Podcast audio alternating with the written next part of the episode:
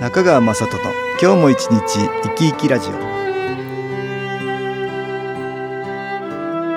皆さん生き生きしてらっしゃいますか？この番組では気というものを私中川雅人がいろいろな角度からわかりやすくお話をしてまいります。どうぞごゆっくりお楽しみください。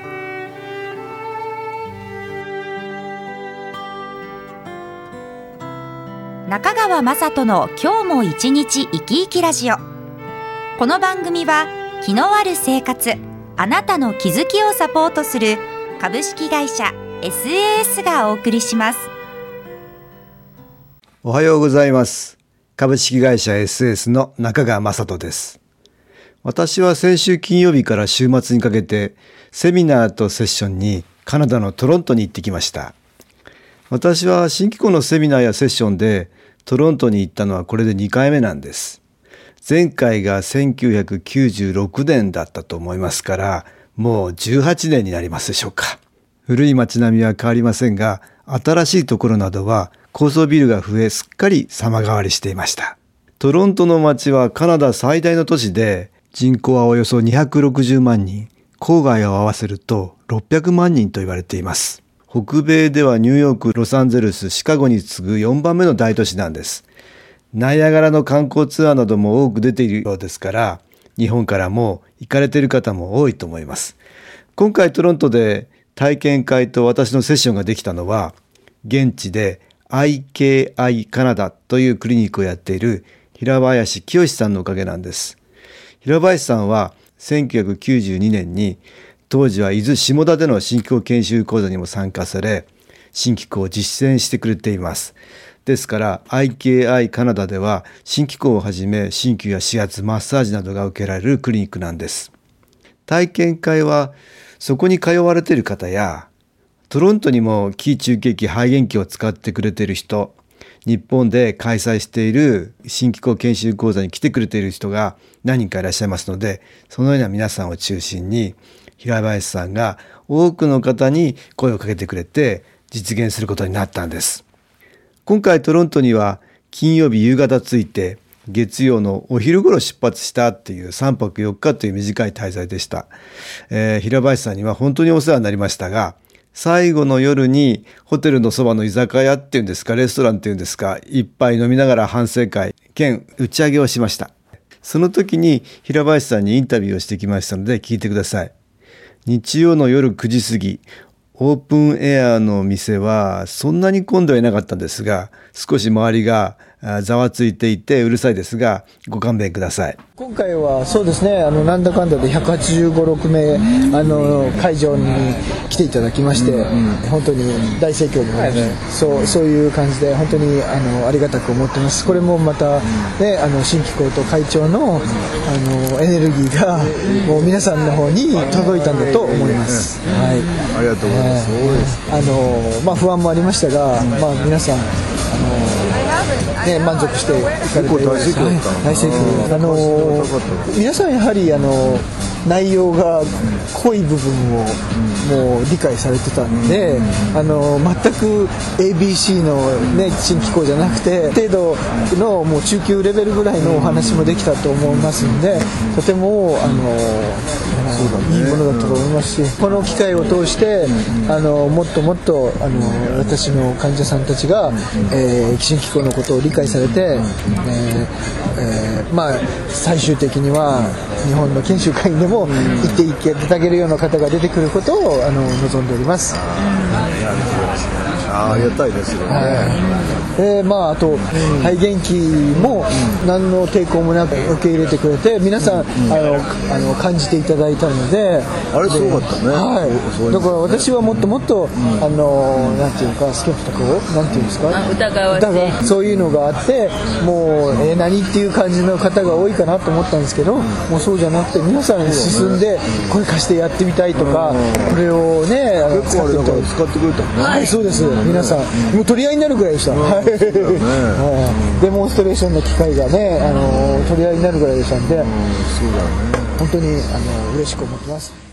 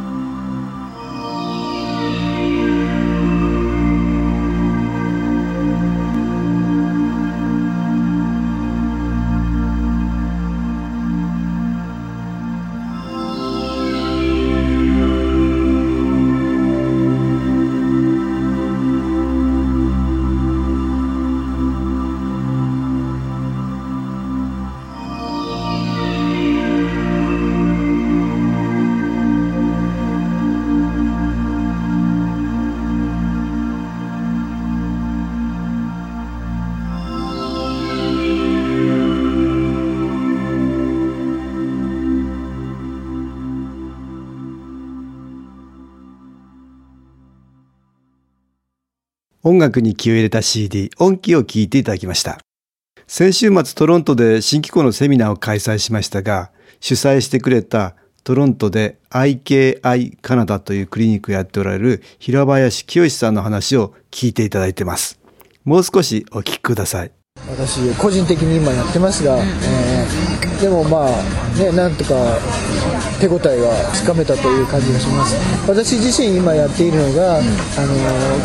あの新機構だけじゃなくて他にもあの、まあ、整体やら、うん、針やら、えー、あの串圧などま、混ぜてやってるんですけど、まあ、これだけ新機構だけでも、あのすごい成果が出せるということが、あのまあ、分かりましたし、あと、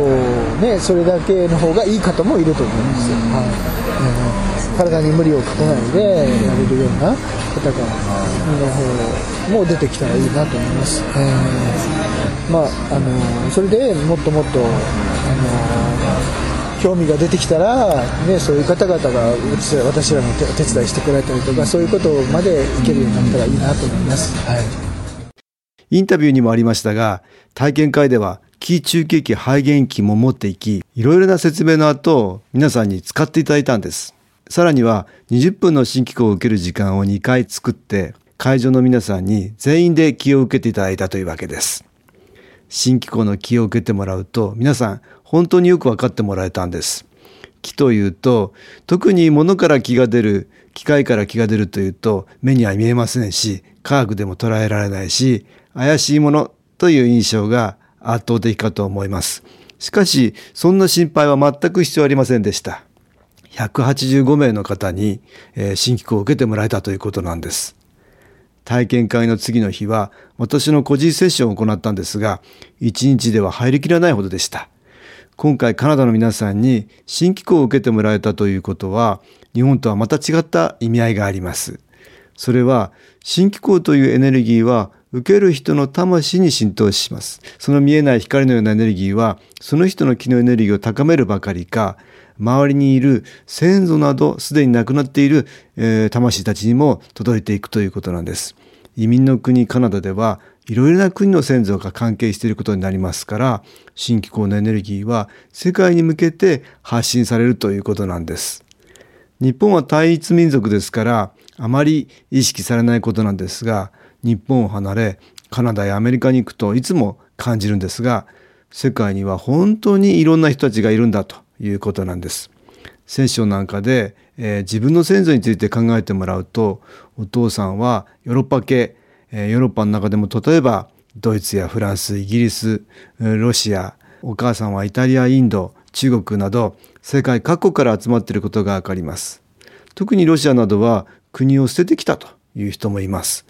私はアメリカで2泊3日のセミナーを開催していますがその際に聞いてみると参加者30数名で先祖にあたる国籍を数えると20カ国以上になるのは当然のことなんです。そのセミナーには初めて新機構を知る人もいますし、何年も前から毎回のように参加してくださる方もいます。毎回朝の気づきの時間、いいとこ探しでは、えー、心温まるお話がたくさんあります。それを聞いていると、風俗、風習、習慣、心情や信仰などが全く違っても、どんな人も新機構を体験することでお互いの理解が進み、マイナスの気持ちが消えていくんだということがわかるんです。それは憤りや怒り、恨みなどマイナスの気持ちを持つ、えー、先祖たちの魂にも届き、気持ちが和らぐということなんです。先人たちには心が癒されることによって今度は強いプラスの気となって私たちを見守っていただくということなんです。これまで地球上にはいろいろな戦争や紛争がありました。えー、どこの国にも過去の戦いの歴史によるマイナスの気が存在するでしょう。まだまだ世界のあちらこちらには争いが絶えません。紛争が勃発している地域の難民では5人に1人の子供が栄養失調状態だと言います。さらには世界で9億人の人が飢餓で苦しんでいるとも言います。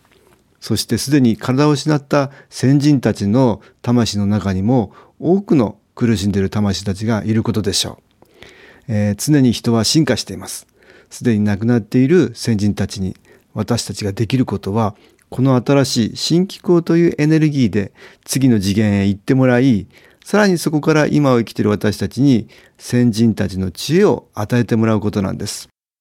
なぜなら無駄な命、必要とされない命など一つもないからです。ですから私は日本ばかりではなく多くの国の人たちにも新機構の機能エネルギーを知ってもらいたいと願っているんです。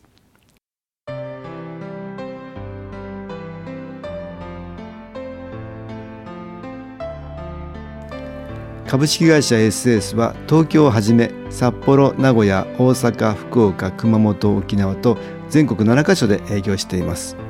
私は各地で無料体験会を開催しています。7月12日土曜日には東京池袋にある私どものセンターで開催します。中川雅人の「昨日話と昨日体験」と題して開催する無料体験会です。新気候というこの気候に興味のある方はぜひご参加ください。ちょっと気候を体験してみたいという方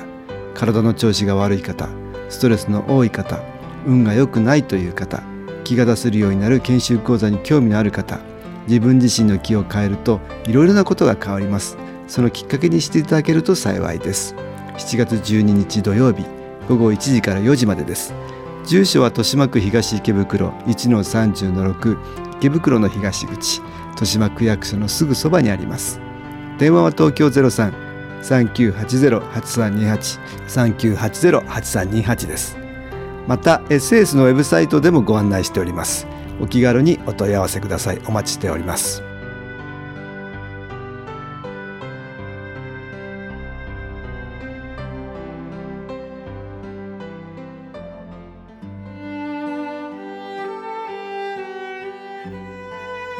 いかがでしたでしょうか？